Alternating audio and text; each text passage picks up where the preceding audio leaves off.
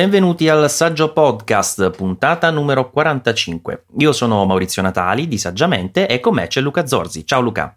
Ciao Maurizio, sempre qui puntuali dietro il microfono. Oh, puntuali è una parola grossa. Forse riusciamo anche a metterci eh, in linea con le registrazioni in modo che io non ho Motorcast e il Saggio Podcast la stessa settimana e tu invece non abbia eh, Pixel Club e Saggio Podcast in contemporanea. Sì, vediamo se riusciamo un pochino ad allinearci perché poi questo spesso causava dei ritardi nelle pubblicazioni, invece così forse dovremmo riuscire a rientrare insomma in una periodicità più costante.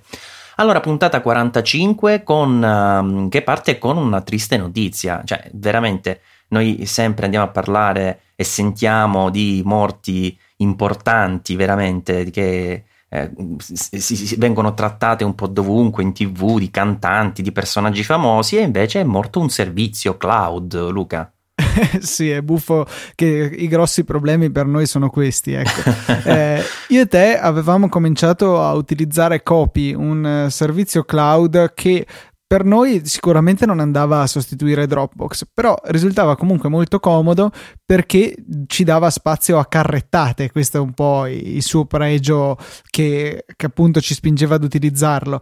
Perché all'inizio avevano questa politica dei referral che davano veramente tanto spazio, si parlava di 25 giga per ogni utente che si registrava e io con uh, Easy Apple e tu ancora di più dalle pagine di saggiamente uh, avevamo sparso abbastanza la voce e quindi avevamo uh, accumulato una quantità di spazio notevole a disposizione sul servizio.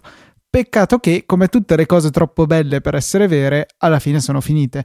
Infatti hanno annunciato che Copy se ne andrà in pensione il primo maggio e non sarà più disponibile. Per cui abbiamo ancora qualche mese per recuperare i nostri dati, eh, ma non potremo più sfruttare nella maniera in cui facevamo prima il servizio, no? Perché avevamo un utilizzo un po' particolare. Io avevo 4,4 terabyte eh, infatti era così tanto che per un periodo non lo, non lo, usavo perché non capivo come poterlo rendere utile.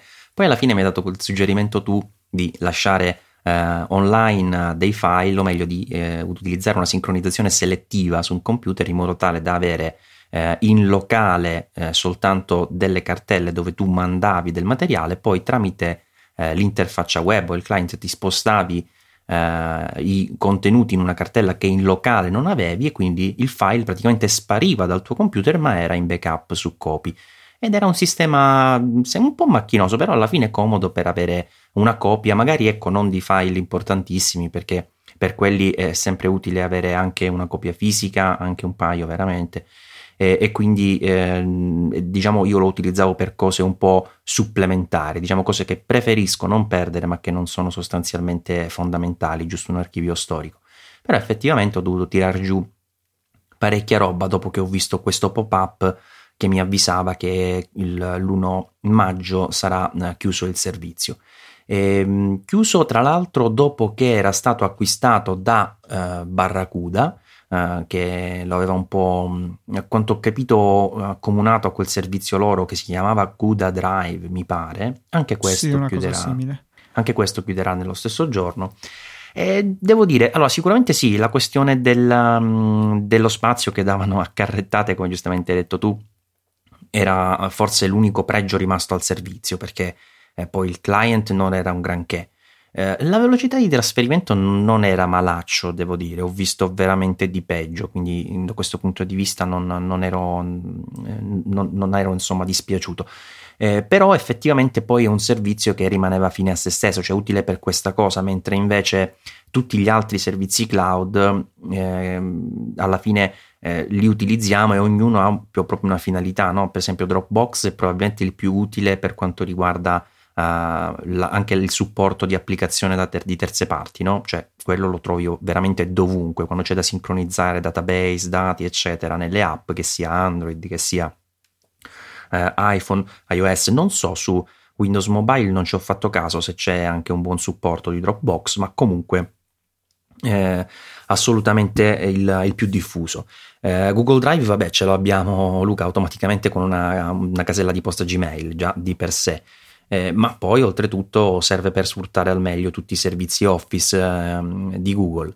Stessa cosa per OneDrive di Microsoft, anche se lo utilizzi nella versione gratuita, i servizi Office e le applicazioni Office comunque eh, ti danno, uh, mi sembra, vado a memoria, un paio di gigabyte, non tantissimo anche lì, eh, però eh, comunque è un servizio che più o meno usiamo, cioè io ne uso davvero tanti, immagino anche tu, no Luca?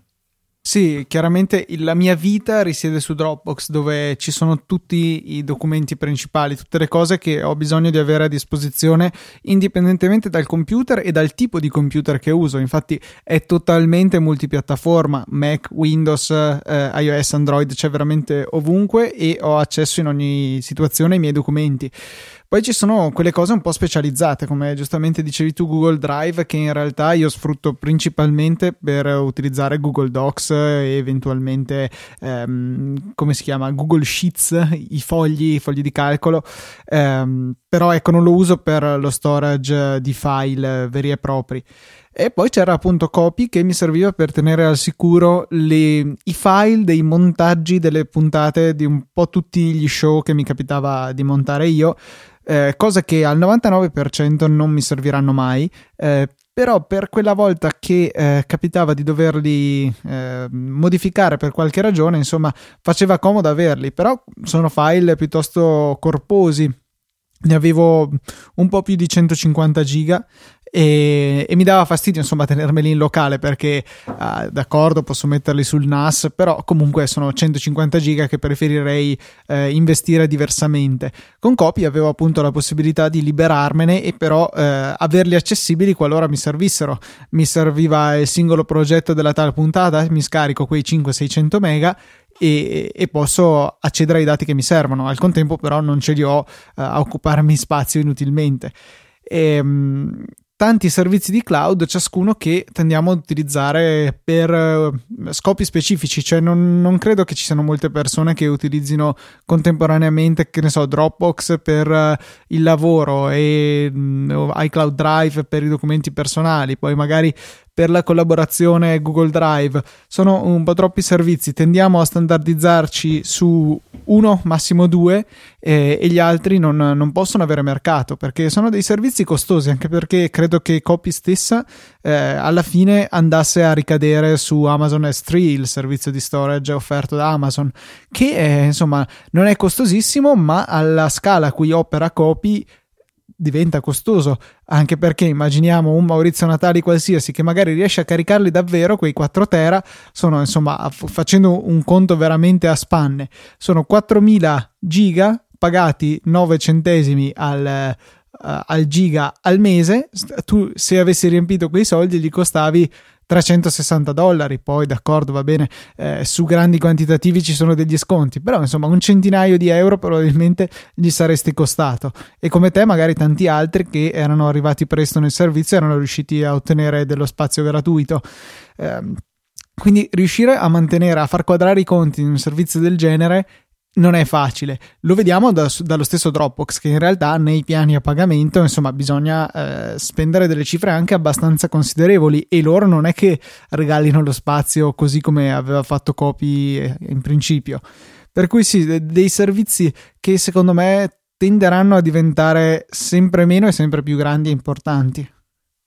Sì, andranno comunque ad accumularsi sicuramente, ad, ad, ad raggrupparsi o, o alcuni verranno proprio eh, scartati naturalmente da una, una, selezione naturale, diciamo così, no? in base a quelle che sono poi le peculiari, peculiarità e i servizi, perché poi ritengo che effettivamente se eh, uno di questi riesce ad avere delle caratteristiche differenti, e allora può avere in qualche modo eh, un suo spazio. Perché io effettivamente sono. Eh, non ho ben capito se tu dicevi che è una cosa frequente o meno frequente o poco frequente, ma io credo che comunque alla fine siano tanti quelli che vanno ad adoperare eh, più servizi cloud, perché eh, ti ho fatto prima l'elenco e ho dimenticato anche ovviamente iCloud, cioè iCloud appena hai un dispositivo iOS, un, un, Mac, comunque più o meno lo usi, poi magari non sarà il tuo storage principale, però eh, lo, utilizzi, lo, utilizzi, per il sync, lo utilizzi per la rubrica contatti, ma anche poi una volta che ce l'hai è facile adoperarlo per scambiare qualche documento, eccetera, anche perché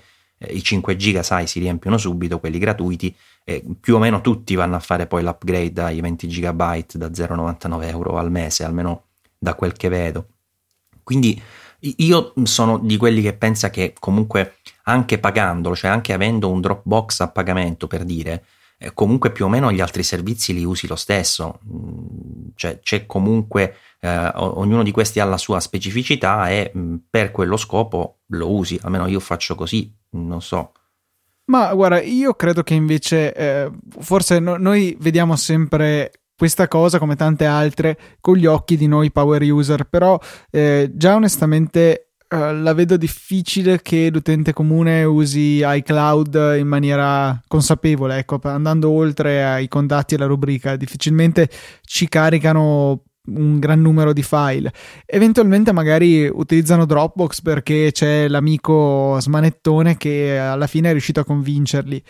Però ecco, gente che seriamente e continuativamente va ad utilizzare tanti servizi in contemporanea, secondo me sono una rarità. Ecco, per cui eh, magari mi sbaglio, però io ho questa impressione che eh, il, lo spazio per tanti differenti servizi sia ridotto, almeno lo spazio nel quale possono sopravvivere in maniera profittevole.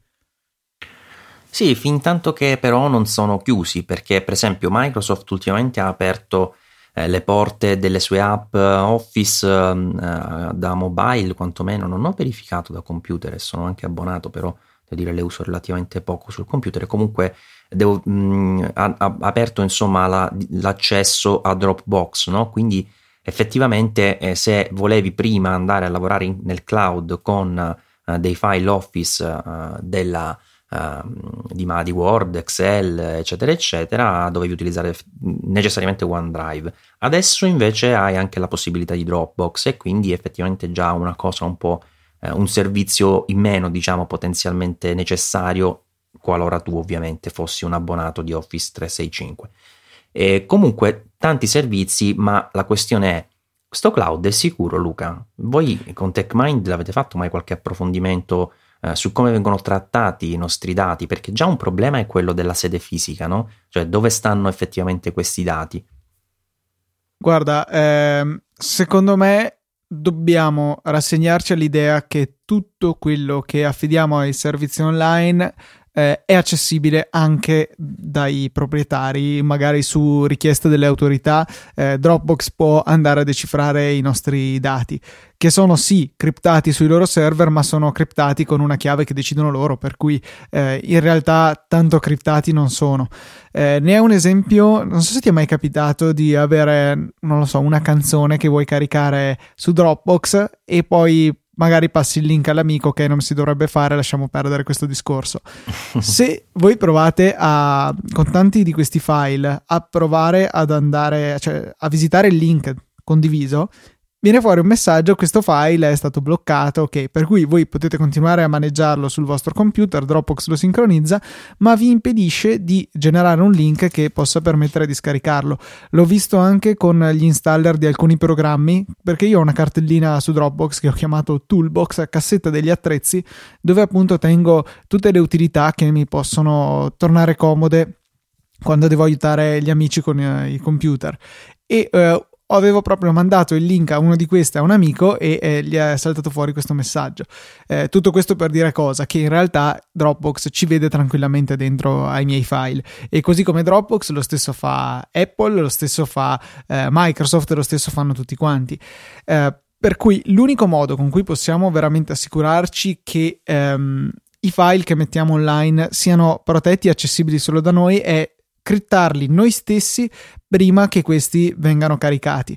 E c'era un'applicazione di cui adesso non ricordo il nome, il cui scopo era esattamente questo. Praticamente la impostavate dicendo qual era la vostra cartella di Dropbox e in quale altra cartella invece volevate lavorare. Lei fungeva da eh, strato trasparente di traduzione e cifratura tra i file che finiscono su Dropbox e che quindi l'applicazione sul computer vede e carica sul sito, che sono criptati, e invece in maniera del tutto trasparente vi rendeva disponibili quegli stessi file in maniera eh, non cifrata e quindi liberamente utilizzabili da qualunque applicazione in un'altra cartella. Insomma, un intermediario che eh, consentiva di utilizzare i servizi di cloud in maniera eh, del tutto trasparente e sicura.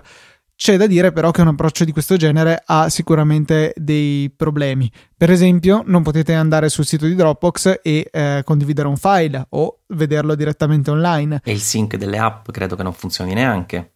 Quello assolutamente no. E eh, quel che è peggio forse dal punto di vista di chi non ha una connessione ottima è che mentre Dropbox è piuttosto intelligente a sincronizzare eh, solo le parti che cambiano in un file, ad esempio eh, lavoriamo su un documento di testo che d'accordo non è grandissimo però passatemi l'esempio, ne modifico un paragrafo, non ricarica tutto il documento, carica solo le modifiche. Il problema è che nel momento in cui noi andiamo a cifrare questo documento, per definizione ogni virgola che cambiamo stravolge completamente il documento stesso, i bit che ci sono su disco, che sono pseudo casuali, diciamo. Per cui Dropbox non può più mettere in atto questi sistemi che consentono di velocizzare l'upload caricando solamente le parti rilevanti, perché dal suo punto di vista è cambiato tutto il file, per cui è tutto da ricaricare. Se, se prendete un file di testo, immaginiamolo da un giga, cambiate una virgola, quindi cambia un byte, facciamo nel file, Dropbox sarà intelligente e caricherà solo la parte che serve. Se però il file è criptato e cambiate una virgola e lo risalvate eh, sempre mantenendo la criptazione, presumibilmente tutto il file cambierà o grossissime parti di esso cambieranno, per cui Dropbox dovrà ri, eh, rieseguire l'upload di un giga di dati, che anche con connessioni veloci, insomma, non è una cosa che si fa in un secondo. Io infatti a posto che comunque dovrai trovare questo, questo, programma citato e metterlo nelle note dell'episodio perché comunque adesso tanti nostri ascoltatori sicuramente il dubbio ce l'avranno di andare a verificare un po' come funziona, approfondire ed eventualmente provarlo, perché no? Perché potrebbe anche essere interessante per chi utilizza uh, Dropbox solo ed esclusivamente magari per stoccare dei dati di lavoro, dati potenzialmente interessanti che però vuole mantenere al sicuro. Però io, Trovato, esempio... si chiama ah, Box vai. Cryptor, mettiamo il link nelle note della puntata. Bravissimo. E ti stavo dicendo però che io eventualmente una cosa che faccio è che quando ci sono dei documenti particolarmente riservati eh, che carico su un servizio cloud a scelta, non mi interessa di chi sia, eh, li metto in, una, in un'immagine disco protetta da password, un DMG diciamo protetto, che onestamente non so che tipo di livello di sicurezza abbia. Eh, ottimo, ottimo. Se ottimo. scegli quando lo crei, puoi schiedere anche 256 mi pare che sceglie voi. Guarda, vai tranquillissimo con una eh. cosa del genere. Se la password è seria, è ben cifrato. L'unica cosa è che chiar- chiaramente quando tu fai un'operazione del genere, il, il disco eh, ha senso se non è molto grosso, nel senso che se tu Uh, fai un'immagine disco di un giga, per esempio, ovviamente quello è un file unico, quindi se tu modifichi una virgola, com- nell'esempio simile a quello che facevi tu prima, Luca, uh, se tu fai per esempio un'immagine disco di tutta la cartella Dropbox, cioè per esempio tu hai un gigabyte, dico un numero a caso, e ti crei un'immagine disco da un gigabyte che vuoi aprire e poi uh, mettere liberamente file all'interno protetti da password, chiaramente ogni volta che modifichi qualcosa Dropbox deve, deve rimandare un giga, no? No, sì, è una follia. Quindi quello. è una follia. Ecco. Io adotto la stessa tecnica per alcuni dati riservati ma molto piccoli. Ad esempio, la chiave SSL che utilizzo per eh, proteggere Easy Podcast. Eh, quella lì è un file che sarà qualche K. Ho creato un'immagine disco, me la son- l'ho fatta gigante, tipo 4 mega, giusto per avere spazio. E, e lì ce l'ho, l'ho, cifrata e ci ho messo dentro il ehm, appunto questa, questa, questo file riservato. Perché c'è il problema che mentre le immagini disco non cifrate possono essere di tipo sparso, cioè che crescono insieme al contenuto fino a una dimensione massima, eh, questo non è possibile con le, eh, le immagini criptate. Quelle hanno una dimensione fissa che è appena più grande di quello che avete stabilito appunto come dimensione dell'immagine. Quindi dico una stupidata, volete farne una da 100 mega, il file DMG risultante sarà da 101 mega e avrà 100 mega di spazio disponibile al suo interno. Non si può però ehm, avere un file che inizialmente occupa pressoché zero perché è vuoto e poi cresce man mano che, ehm, che aggiungiamo file. Forse è possibile fare ehm, un file criptato e compresso, però eh, poi diventa in sola lettura. Avevo studiato un po' la cosa, insomma, non ero giunto a una soluzione soddisfacente. Sì, conviene allo stato attuale più che altro ecco, per, uh, per piccoli file uh, nell'ordine comunque di pochi megabyte che con connessioni discretamente veloci ormai si, si mandano e si ricevono con, con ottime velocità. Eh, comunque, a parte tutto, per ritornare a Copy, effettivamente dispiace che un servizio vada via, ma tante volte è proprio il business che è pensato male. L'esempio che facevi eh, della, di quanto io possa accostargli eh, per invece avere un servizio completamente gratuito come era quello da me eh, sfruttato, effettivamente fa capire che su, grandi, su larga scala eh, possano essere andati veramente in perdita, perché poi un servizio del genere deve anche riuscire ad accaparrarsi un buon numero di utenti paganti per sostenere quelli gratuiti, in sostanza, no Luca? Cioè come, come magari è sicuramente, anzi non magari, riuscito a fare Dropbox. Esatto, proprio quello e, e, lo vediamo appunto da come dicevo prima da quanto costa in realtà la, l'account premium di Dropbox. Non è possibile spendere meno di 100 euro a testa all'anno, 100 dollari, eh, che comunque è una cifra importante, sicuramente è molte moltissime infinite volte di più che gratis che è l'altra fascia di prezzo possibile. Eh, cioè quindi questi utenti paganti che ottengono un servizio notevole perché comunque dà un tera di spazio se non sbaglio più di quello che ragionevolmente si andrà a utilizzare servono anche per reggere i costi di tutti quelli che con 2, 3, 5, 10 giga lo utilizzano in formula gratuita sì, io comunque l'unica cosa che ancora non sono riuscito a trovare, anzi ne approfitto di questo spazio eventualmente tra, uh, anche tra i nostri ascoltatori ci può essere chi nello sperimentare vari servizi abbia trovato uno che risponda alle mie necessità, diciamo così, eh, nel senso che oltre ad avere un paio di backup locali dei dati importanti, questa volta parlo, dati di lavoro, a me piacerebbe avere proprio un hard disk, prendere e dire pre, questo buttamelo tutto online Dopodiché, però, questo hard disk eh, vorrei che eh, diciamo eh, io lo possa staccare, mettere da parte e automaticamente comunque rimanga la copia online. Avevo provato un servizio che pareva potesse fare una cosa del genere, però funzionava solo per eh, i, diciamo, quelli, i dati collegati fisicamente al computer, cioè se tu metti un disco in più o lo metti su un altro computer da un altro account, insomma, creava un po' di macelli. Eh, se, mi sembra si chiamasse eh, Crash Plan, possibile? Sì, con Crash Plan si può fare no. questa cosa. Eh, però ecco, non, non, faceva quello che intendevo io perché io se poi voglio, il disco lo voglio cancellare per dire, no? Perché dico quei dati ce li ho, ce li ho online e, e, una copia me la tengo fisica, per esempio, questo disco lo voglio cancellare.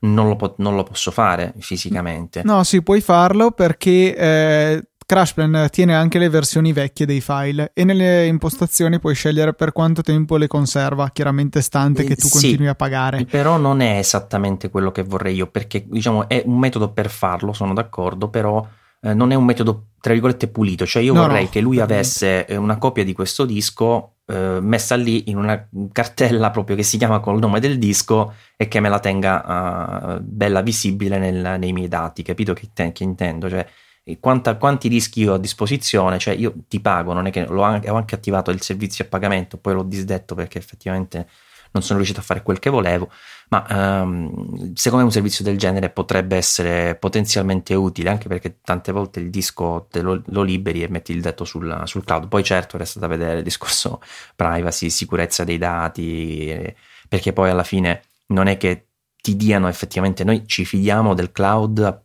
a parte il discorso privacy, ma anche in termini di ehm, reperibilità del dato, ci fidiamo perché magari eh, abbiamo provato servizi sicuramente molto efficienti come Dropbox, eh, altri altrettanto, tra virgolette, sicuri come può essere quello di Google, che di certo non è l'ultimo arrivato in termini di gestione di server, data center, eccetera. Però effettivamente, Luca, cioè, l'idea che questo dato sta, sta online e ci sarà per sempre non è così tanto scontata. No, quello assolutamente no, eh, cioè è il grosso problema di tutti i servizi cloud e la grossa differenza rispetto a tenerseli in locale, cioè in alcune situazioni probabilmente vai uh, a risparmiare, a caricare i, su qualche servizio perché comunque loro hanno delle economie di scala che eh, noi con qualche disco non, non possiamo sicuramente raggiungere, però viceversa sono loro che tengono la spina attaccata e si assicurano che il servizio sia continuato nel tempo. Eh, ehm, abbiamo visto con Copy che non è che sia garantita questa cosa, per cui ehm, è sempre opportuno ecco, fare le proprie valutazioni a riguardo. Copy si è ancora comportato bene, nel senso che non è che ha detto dopodomani stacchiamo la spina, ci ha dato qualche mese di preavviso, insomma almeno due o tre mesi di preavviso, per cui abbiamo tutto il tempo per prendere i nostri provvedimenti potrebbe non essere così, potrebbe essere un po' una cosa simile a Mega Upload per dire che eh, di facciata faceva proprio questo, ci consentiva di caricare i nostri file eh, anche in termini di normale storage online, poi in realtà era utilizzato soprattutto per la pirateria e allora sono arrivate le autorità, hanno bussato e i nostri dati sono spariti dall'oggi al domani senza alcun preavviso. Per cui bisogna temo sempre avere una copia in locale delle cose veramente importanti. Eh, forse avere anche le copie online ci può consentire di ridurre la ridondanza. Dico una stupidata, una cosa comunque importante. Potremmo decidere di averla su un hard disk locale invece che su due o tre come le cose vitali, avere anche una copia online e ritenerci soddisfatti. Eh, comunque, tornando alla tua domanda di prima, se è possibile fare questa cosa con un disco, potresti dare un'occhiata a un servizio che offre Backblaze, che è un concorrente di CrashPlan e che offre un suo, um, un suo servizio di, um, di backup no, no, online. No, scusami, ti interrompo solo per dirti che io quello che ho provato è Blackblaze, no CrashPlan. Ah, ok, perché Backblaze lui ha un limite eh, delle. Mi pare che tenga i file cancellati per 30 giorni, mentre invece CrashPlan è, è infinito. Ehm, potenzialmente basta mettere non cancellare mai le versioni intermedie. Infatti, io ho anni di vecchie versioni che posso raggiungere, dato che ormai sono cliente di CrashPlan da un po'. Eh, però questo è il servizio di backup tradizionale che ha un costo fisso mensile 5 dollari e eh, ha un'infinità di spazio, cioè letteralmente non c'è alcun limite al numero di dati che possiamo caricare. Eh, però è un po' diverso, appunto, tanto per cominciare, Backblaze non consente di mantenere all'infinito i file cancellati dal computer, che sarebbe un po' il tuo caso. Sì. Offre anche un servizio che si chiama uh, Backblaze B2 Cloud Storage, non lo so, sì, un nome esatto. un po' strano, che eh, si comporta un po' come altri servizi tipo S3 di Amazon, cioè si paga un tot al giga al mese, nel loro caso solamente 5 millesimi, quindi mezzo centesimo al giga al mese e si posso, è gratuito caricare i dati e per recuperarli si pagano 5 centesimi al giga. Per cui eh, avere un tera caricato su questo servizio ti costerebbe 5 dollari al mese. Ehm, per cui, non so, può essere interessante, magari un tera è tanto. Eh, però questi qua sono dei provider di un certo livello, affidabili, eh, sicuramente secondo me più di copy. Però comunque eh, se le tue necessità sono veramente di tanti tera, anche questa, fun- questa eh, soluzione comincia a scalcagnare perché eh, 10 tera cominciano ad essere 50 dollari al mese e 10 tera magari li potresti mettere su due hard disk grossetti da 6 tera e No, io infatti, scusa se ti, mi, mi accavallo, eh, hai indovinato proprio il numero esatto perché io in questo momento ho davanti eh, due dischi che sommati sono in RAID, vabbè, ma sommati sono 10 tera che poi ho in backup locale sempre, però volevo anche avere la copia online, solo che questo sistema poi di essere limitato ad avere solo la copia in tempo reale, siccome sono dati che cambiano frequentemente, eh, non lo so, non l'ho trovato così efficiente, quindi avevo pensato più che altro di andare a prendere pacchetti di dati vecchio, vecchio tipo, insomma, che non, non mi servono più tanto in maniera prioritaria, svuotarli da questi dischi e mandarli solo online, più una copia ovviamente da parte. Guarda Però... Maurizio, se vuoi facciamo una cosa, tu mi spedisci un disco, io te lo custodisco qua, che così hai il backup off-site e è sicuro, insomma. Si spera Fantastico. che non succedano terremoti in entrambe le città in contemporanea. Mm-mm. Potrebbe essere un'idea. Backblaze comunque aveva un bel client, uno dei pochi forse, mi pare sì. che c'era il client nativo anche per, per, Mac, intendo non la solita Javata, per capirci. esatto, proprio una Javata eh, Crashplan, però è grazie al fatto che è una Javata che eh, posso utilizzarlo anche sul mio NAS, che è la ragione per cui sto continuando a usare Crashplan e non sono passato a Backblaze Oltre al fatto che ho caricato ben più di un tera e ci è voluto molto molto tempo e non vorrei ripetere l'esperienza, ehm, appunto la possibilità di farlo eseguire direttamente dal NAS è molto comodo per me perché posso a computer spento continuare a fare i backup di dati che ho sul NAS e, e è proprio perché è in Java che questo è possibile perché eh, il mio NAS ovviamente non eh, esegue né Windows né Mac eh, né, né OS X per cui ah, ho bisogno di un client portabile, quindi in Java. Senti Luca, ma io ogni volta che dico Google, no, penso al fatto che effettivamente Google ora non si chiama più Google, cioè chiariamoci, si chiama Google, è quello il nome, Però in realtà adesso è una piccola parte, oddio, grossa parte, ma comunque sempre una porzione di qualcosa che ha un nome, tra l'altro secondo me bruttissimo, che è Alphabet. Tu sei entrato già in quest'ordine di idee, cioè che Alphabet è qualcosa che include Google, che quindi adesso è una sottoparte, un sottoinsieme, insomma. No, onestamente non, cioè, è una cosa che ancora mi lascia perplesso. Infatti, l'altro giorno c'erano tutte le notizie: Alphabet ora vale di più di Apple in borsa. Alfa cosa? Chi è che sono saltati fuori e nessuno mi ha detto niente e valgono, cioè, sono un'azienda più grossa di Apple. E dopo sono riuscito a realizzare: ah, sì, è Google che ha cambiato nome e ora con Google si, rite- si considera una parte più piccola dell'azienda originaria. È una cosa che mi è ancora del tutto strana e secondo me non è neanche un nome particolarmente ben riuscito perché uh, mentre Google ormai è sinonimo di internet, a dire la verità. Alphabet per me non, non significa niente.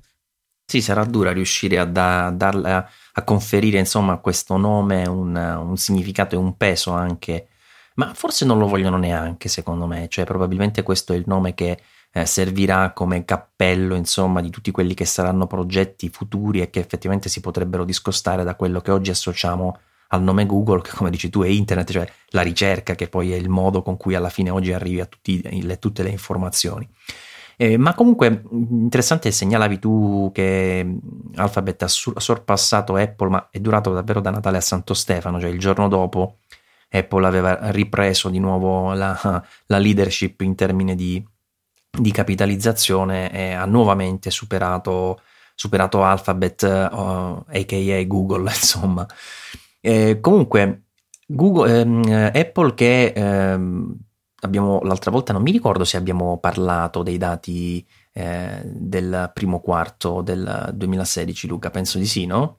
Uh, mi coglie totalmente impreparato e intanto che faccio finta di niente in realtà sto andando a vedere le note della puntata scorsa no, no, non me lo ricordo affatto ma no, no, credo che alla parlato. fine sia saltato no, il discorso eh no, perché era proprio poco prima probabilmente che uscissero i risultati. No, perché poi con tutti questi, questi podcast, anche tu che effettivamente ce ne hai due a tema Apple con uh, Easy Apple, non diventa, non diventa, per niente semplice andare a gestire tutte le informazioni che hai dato da una parte e dall'altra, quando le hai date, eccetera, eccetera. Comunque, inutile qua stare a fare la, il solito dettaglio di tutti quanti i numeri, insomma, tanto sappiamo più o meno come va. L'iPhone tiene il 70% quasi dell'azienda in termini di, di, di introiti. Eh, e poi alla fine abbiamo gli iPad che scendono, i Mac che se la cavicchiano e gli altri servizi che continuano un po' a crescere perché poi eh, Apple ha questa ulteriore voce che include un po' tutto, quindi Apple Watch, Apple TV, siccome sono prodotti che di recente sono stati aggiornati, eh, sono stati aggiornati, cioè l'Apple Watch è arrivata adesso, l'Apple TV è stata aggiornata eh, di recente con una, un upgrade rilevante, quindi chiaramente sono tutti eh, dei, diciamo dei, dei, delle, cose, delle aggiunte insomma che vanno a riempire ulteriormente le casse di Cupertino, dove comunque il grosso è sicuramente senza dubbio l'iPhone. iPhone che è già adesso, Luca, si sente parlare della, della, sua nuova versione dell'iPhone 7. Io l'altro giorno un amico ho sentito proprio di sfuggita la parola iPhone 7, inizialmente avevo, mi si stavano staccando le braccia, diciamo così, per cadermi a terra.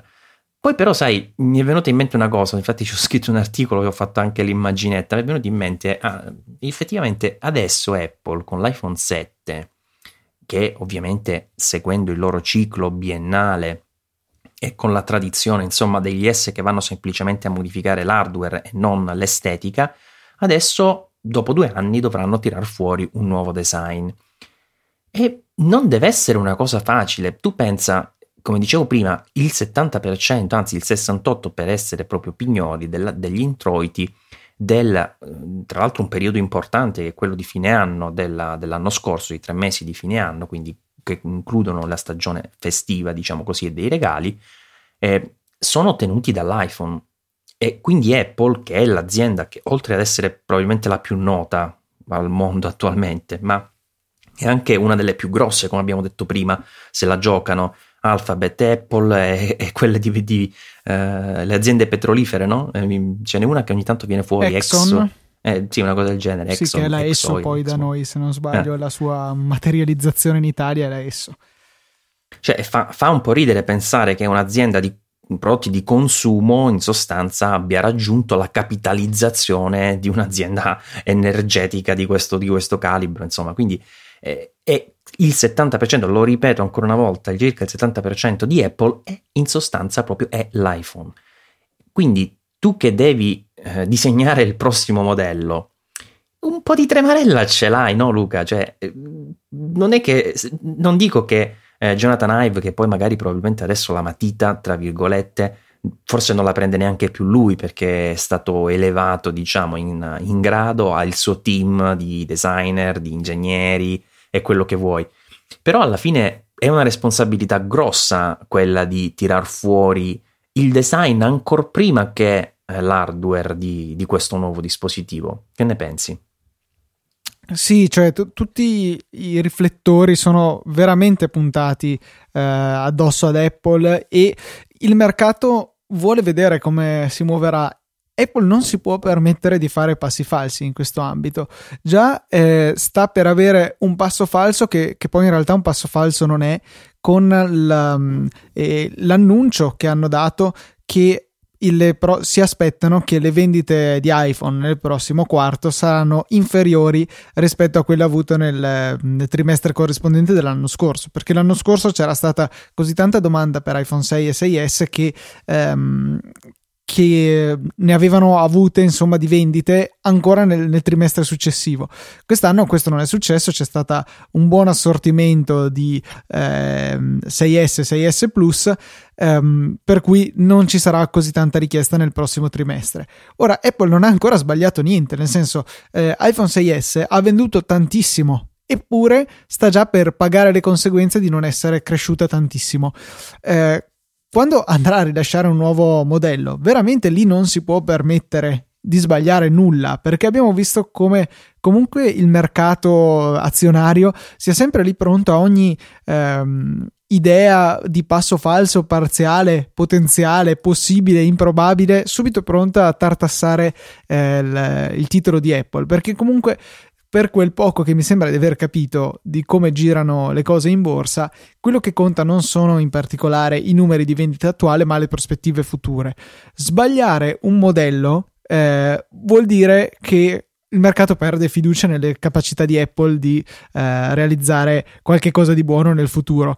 Per cui eh, io credo che di ansia ne abbiano parecchia, perché l'azienda intera alla fine si basa sul, eh, sul successo di questo unico prodotto. Eh, per cui questa cosa deve essere sicuramente molto sentita a Cupertino. E, ma, e MacRumors, che ultimamente è un po'. Forse il, suo, il termine rumors ormai lo associamo più a Gurman di 9to5 Mac che a Mac Rumors, che ce l'ha proprio scritto nel, nel dominio. Eh, però di recente ha provato un po' a tornare in auge, diciamo così, e ha fatto quello che di solito fa 9to5 Mac grazie alle soffiate di Gurman, cioè ha tirato fuori un mock-up disegnato ovviamente al computer, un rendering eh, basato su delle indiscrezioni che a loro detta sono abbastanza affidabili perché pare che la fonte in passato abbia dato delle anticipazioni rivelatesi corrette. E in effetti allo stato attuale quello che loro sanno, secondo loro già, di iPhone 7 è che cambieranno un po' le, le linee, diciamo, di plastica che ci sono sul retro per gestire le antenne, visto che il resto è tutto metallo, eh, che in realtà non spariranno perché l'idea è che queste poi, dopo eh, aver girato la parte laterale, vadano a, a continuare, insomma, a girare, ma lungo il bordo. Eh, non è facilissimo da spiegare, però poi ovviamente avrete nel, nel link anche il, il, sito dove si vede l'immagine per capire a cosa mi riferisco. E, e, questa sarebbe, diciamo, una prima idea, una prima indiscrezione. La seconda, Luca, sarebbe che mh, pare ci sia, ossia, si, stia, si sia realizzato comunque eh, abbia Apple trovato un modulo fotografico più compatto e che quindi non dovrebbe più esserci la famosa sporgenza tanto odiata da, da moltissimi che a me non ha mai dato fastidio. No, a me dà veramente fastidio, più concettuale che altro il fastidio, eh, però insomma non è un bel vedere quel, quella fotocamera che sporge. Se finalmente sono riusciti a, a risolvere questo problema, ben venga. Anche perché vedevo mio fratello aveva osato un po' con il suo iPhone 6 tenerlo in una, um, in una cover molto molto sottile e si era istantaneamente graffiato non il vetro della fotocamera che è veramente eh, resistente, ma il bordino che ha intorno. Era, cioè, si era scolorito, era venuto fuori il grigio chiaro, lucido che c'è sotto. Eh, peccato che però da un certo punto di vista questo significa che non faranno quello che io speravo, quello che avrò detto un miliardo di volte in tutti i podcast, e cioè che eh, la fotocamera venisse riassorbita grazie a un aumento di spessore del telefono che quindi avrebbe avuto più batteria. Questo evidentemente non è possibile, eh, però almeno da in compenso avremo un telefono che potrà stare piatto su un, un tavolo senza traballare. Ma dai, secondo me questa cosa, guarda, è... io capisco che Apple sia sinonimo di, anche di queste cose, dell'attenzione al dettaglio e via dicendo, però secondo me si è fatto un parlare di sta cosa che non ha nessun senso. Io non ho mai avuto nessun tipo di problema. Tu hai provato a usare terminali che sono ottimi, mm, per esempio come l'LG G4, uno smartphone eccezionale, se lo provi a usare su un tavolo non è che traballa dondola, si rotola praticamente quasi. Perché ah, perché tutto... ha la schiena curva, quello esatto, sbaglio. Come Asus Zenfone 2. Ti parlo di due dispositivi vendutissimi.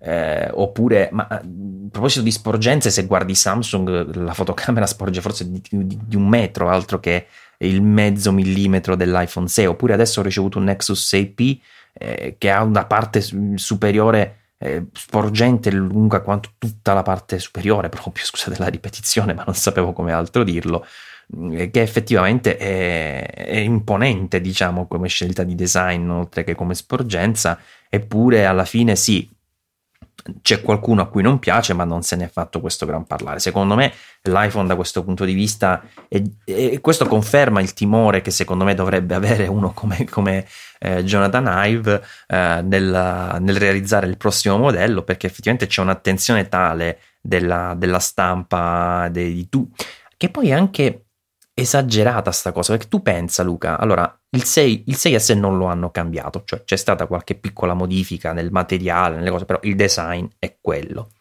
Quindi in realtà probabilmente all'iPhone 7 ci stanno già pensando dall'anno scorso, cioè eh, comunque il tempo ce l'hanno avuto perché sapevano che il 6S era quello, oppure non consideriamo questa cosa, però dal momento in cui il 6S è entrato in produzione sicuramente c'è stato un team che, ha iniziato a lavorare sull'iPhone 7. Non prendiamoci in giro, l'abbiamo detto e lo ripetiamo perché è rilevante, è il prodotto che attualmente regge gran parte di Apple. Quindi è, è, ovvio che ci sia un team bello corposo che stia lì a cercare di realizzare il prodotto, tra virgolette, perfetto, comunque il migliore che sia realizzabile.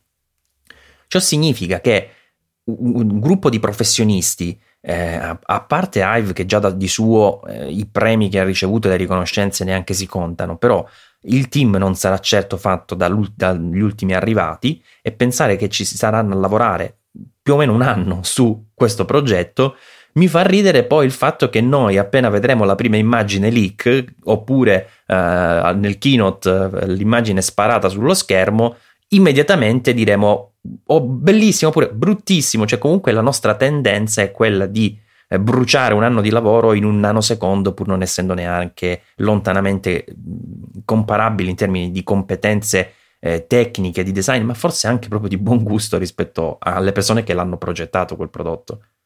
Quello è inevitabile, però nel senso fa parte del gioco. Il designer fa il suo lavoro, progetta un dispositivo, un telefono, una macchina, qualunque cosa eh, per l'utente finale e sta proprio nella sua abilità riuscire a catturare non solo eh, il, l'apprezzamento nel corso del tempo, insomma, dopo che l'utente ci ha a che fare con uh, un telefono per uh, un anno magari e riesce a capire che quelli che magari inizialmente gli sembravano dei difetti in realtà non sono poi così gravi, ma hanno viceversa consentito di ottenere eh, altre, altri guadagni, tipo il, lo sporgenza della fotocamera ha consentito di rendere iPhone 6 e 6S più sottili. Eh, si vede che Johnny Ive e compagnia hanno reputato che alla fine eh, nell'utilizzo normale sia preferibile avere un telefono più sottile rispetto a una fotocamera che non sporge, per cui è tutta una valutazione di compromessi, di possibili combinazioni di fattori positivi e negativi. Eh, la, l'abilità sta nel riuscire, oltre a fare questa scelta nel modo migliore possibile, anche nel riuscire a catturare una bella prima impressione da parte degli utenti. E devo dire che se da un lato ehm, tutti gli iPhone mi sono piaciuti a prima vista proprio, quello che un po' ha fatto eccezione in realtà è stata proprio la generazione attuale, con eh, dal 6 in poi, che per carità ho imparato ad apprezzare, però di certo non è l'iPhone più bello mai realizzato. Cioè, ha delle bellissime idee, tipo il vetro curvo che si raccorda benissimo col metallo, che mi piace un sacco, e poi però cade con delle strisce eh, per l'antenna sul posteriore che sono davvero troppo evidenti e la fotocamera che sporge. Eh, per cui qui, secondo me, non, è, non siamo davanti alla migliore espressione dell'abilità e del design di Johnny Ive. Spero che con il prossimo modello si riesca a migliorare, però insomma dobbiamo anche noi essere coscienti del fatto che eh, la prima impressione è importantissima, ma come dicevi tu non può, sinteti- cioè, non può essere ehm, l'unico interesse del progettista e eh, non eh, non può necessariamente essere quella conclusiva, insomma, bisogna poi valutare le cose nel tempo. Certo è che se riusciamo a fare un telefono che è eh, piuttosto buono nel tempo e a, subito, appena visto, diciamo wow, che bello, insomma, quella è veramente la quadratura del cerchio. Ma sì, è difficile che sia mai successa una cosa del genere. È sempre qualcuno pronto a lanciare una critica per qualsiasi dettaglio che per qualche motivo o non è troppo innovativo o è poco innovativo, che poi sicuramente non aiutano quei folgorati, perché non riesco a chiamarli diversamente, che continuano a far girare quelle, quei video eh, dell'iPhone con la tastiera là. Bravo, eh, quella, quella, ce l'ho proprio sulle corna, perché eh, eh, forse sarà del 2010, cioè non è neanche una roba recente, però ogni anno quando sta per uscire un iPhone, no, si inizia a parlare dell'uscita del prossimo iPhone, la fanno girare da qualche parte e qualcuno magari ci crede, cioè, eh, guarda, è una cosa pazzesca, che, che poi cioè, non, non, oso immaginare l'inutilità, a parte la, uh, il fatto che probabilmente, non so se tecnicamente possibile, forse sì, perché avevo visto tempo fa un, un giocattolino che proiettava la tastiera, una tastiera laser, insomma, sulla scrivania, quindi in teoria fare si potrebbe fare. Poi ho visto anche cose davvero eh, pazzesche, tipo quei mock-up che fanno con il display proprio che prende tutta la scocca, cioè non c'è la scocca, c'è solo display, che non penso allo stato attuale sia possibile per metterci il microfono, l'altoparlante vabbè potrebbe stare sotto il tasto, non lo so, anche se c'è un brevetto nuovo, mi devo ricordare di mettervelo nei link anche nella, nelle note dell'episodio. Uh, un, Oppure, un... guarda, in realtà Maurizio, basta che i nostri ascoltatori aspettino, ci sarà sicuramente qualche loro amico su Facebook che ora del, della presentazione dell'iPhone provvederà a condividere il video anche senza che lo recuperiamo noi. no, no, stavo recuperando il, il, link al brevetto di Apple del 3D Touch ID, che questo possibile nome ovviamente pazzesco che sarebbe una specie di touch ID associato al, al 3D touch, false touch, che poi con questi nomi ci stiamo un po' incartando, ma che in teoria insomma potrebbe avere il suo senso in questa cosa. Comunque l'iPhone nuovo non sarà secondo me niente di trascendentale perché forse anche in parte per quella FIFA che dicevo inizialmente che eh, effettivamente dovrebbero più che potrebbero avere a Cupertino eh, non andranno a fare un iPhone mm, con forme o stilisti, eh, linee stilistiche completamente diverse. Sarà il solito iPhone con qualche cosa che lo renderà un po' diverso, sperando che però non venga fuori qualcosa che sia davvero, come l'ho chiamato nell'articolo, un 6S2, perché se dovesse essere quello che ha fatto vedere Mac Rumors, cioè lo stesso di adesso, solo con le cornici, con uh, le linee che girano intorno piuttosto che dritte e eh, la fotocamera non sporgente, sarebbe un aggiornamento piuttosto misero, uh, considerando che invece questo, quest'anno ci aspettiamo uh, un, un, design nuovo. Alla fine il passaggio di solito da 4 a 5, da 5 a 6, eh, comunque mh, mm, è stato vistoso, insomma, no? uh, le linee sono rimaste i principi stilistici quelli, ma sia le dimensioni dello schermo, ma anche eh, la banalità di avere il bordo prima piatto, poi curvo, comunque ti dà una, un cambiamento nella, nel, nel, design abbastanza evidente, insomma, quindi sicuramente ci sarà qualche cambiamento anche nel, nel, nuovo modello. Io spero sempre nel ritorno di qualcosa di interamente nero, Luca, anche tu immagino. Certo, certo, il mio cuore rimane proprietà del, dell'iPhone 5 versione Batman, che secondo me è stata la massima espressione del, del, design di Apple. Se lo facessero un po' come sembra che dovrebbero fare il 5 SE Special Edition, che deve uscire da 4 pollici a marzo, secondo Gurman. Eh, riprendere quel design lì e però arrotondare i bordi secondo me viene veramente bello. Però ecco ripeto con il nero ma nero nero non quel nero grigio che abbiamo avuto dal 5S in poi. Sì infatti stai, non ci avevo fatto caso ma adesso che ne ho parlato eh, ho notato che il Nexus 6P che mi è arrivato ieri in effetti avendo scelto la colorazione grigia mi aspettavo un grigio invece sembra proprio un nero è molto molto scuro. Penso che da questo punto di vista ti piacerebbe tranne per il fatto che è un padellone eh, padellone non rende neanche bene l'idea perché ha le cornici come quelle di, di un iPhone 6S ma ha lo schermo più grande, quindi ti lascio immaginare. Va bene Luca, alla fine volenti o nolenti, un chiacchiericcio qua, un chiacchiericcio là, i nostri 50 minuti di eh, podcast ce li siamo fatti e siccome abbiamo promesso di essere più, più, snelli, o non mi ricordo se l'ho promesso con te o con Pixel Club dove anche lì abbiamo menato nelle prime puntate con uh, delle cifre paurose. C'era una puntata di tre ore, l'ho dovuta dividere in due parti ed era comunque lunga.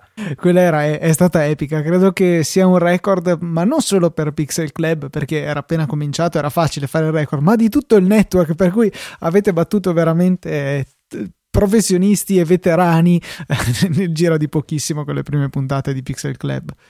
E adesso cercheremo invece di essere più snelli, vabbè lì c'era anche la foga di, di voler dire tanto essendo eh, nati da poco e quindi poi sia io che Matt non è che abbiamo la chiacchiera molto tenuta a freno quando cominciamo a discutere, poi sono argomenti che ci appassionano come questi con Saggio Podcast, quindi ovviamente è difficile tenersi a freno.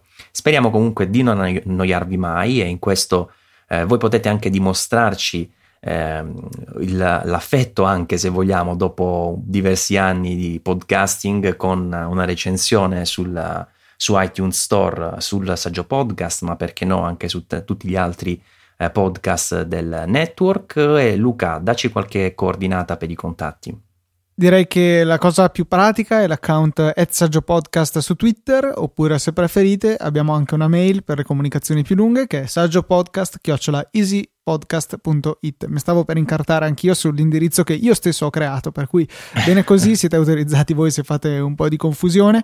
E poi chiaramente trovate anche noi due personalmente su Twitter. Maurizio è at simplemal e io sono at lucatnt. Quindi se avete qualche domanda, richiesta, insulto, perché no, da rivolgere specificamente a uno di noi, ecco, potete farlo con i nostri account privati.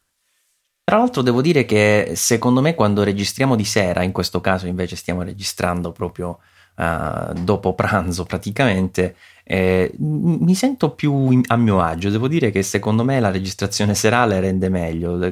Per assurdo sono più concentrato di sera quando uno dovrebbe essere più stanco che non, che non di giorno, ma sarà anche perché ho appena finito di montare il NetAtmo, che non è una novità assoluta la verità, perché ormai sono diversi eh, forse anni che è disponibile NetAtmo, Luca.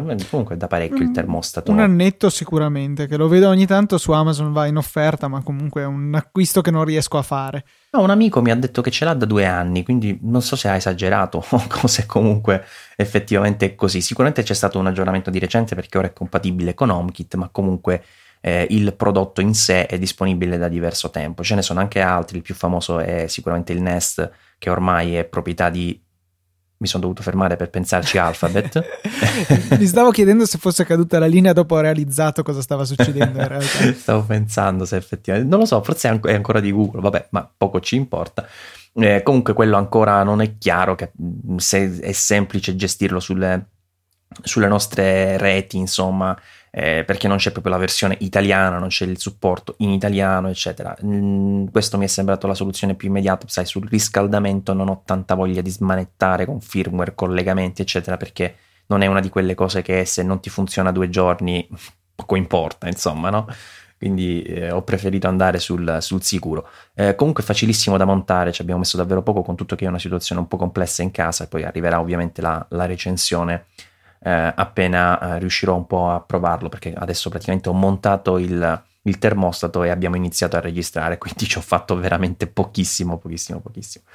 Va bene ragazzi, allora alla prossima mm, puntata che più o meno sarà tra 15 giorni se riusciamo a mantenere questo ritmo e un saluto da Maurizio. E un saluto anche da Luca.